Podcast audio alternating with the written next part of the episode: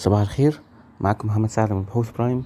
هنبدأ الاجتماع الصباحي ليوم الثلاث 8 نوفمبر 2022 آه، من أهم أخبار الشركات آه، Maridive كانت تلقت عرض آه، للاستحواذ على مية في المية من شركة من شركاتها التابعة اللي هي Valentine Maritime ده مش أول عرض يتقدم ده تاني عرض يتقدم. في العرضين الشركة ما قدمتش أي أو ما أعلنتش عن أي أرقام أو تفاصيل مالية عن العرضين. لكن قالت إن هي قيد الدراسة العرض اللي لسه متقدم جديد متقدم من آه، الجهاز Holding. آه، العرض اللي كان موجود قبل كده كان آه، شركة أنكارا Marine Ship.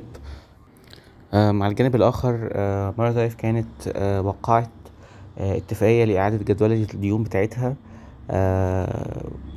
من الديون طويلة الأجل واللي كانت يعني الديون المخصو...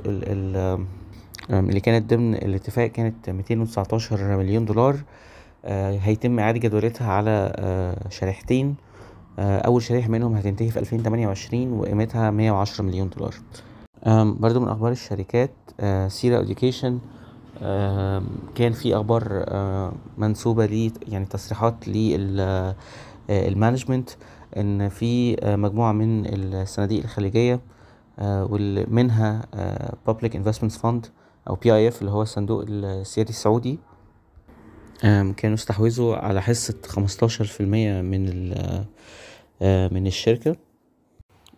وبرضو من أخبار الشركات تنمية و PayTabs الاتنين subsidiaries ل EFG كانوا يعني عملوا strategic partnership أو تحالف استراتيجي عشان خاطر ال digitalization ل عمليات التحصيل أو ال collections آه، بتاعه التنمية آه، اللي هي برضو تعتبر يعني subsidiary لل EFG دي كانت أهم اخبارنا النهارده. شكرا. صباح الخير.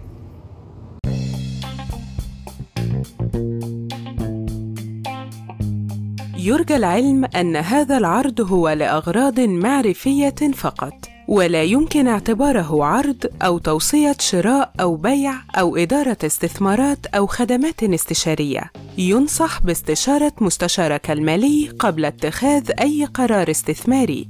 الأداء التاريخي ليس مؤشرًا يعتمد عليه لتحديد الأداء في المستقبل.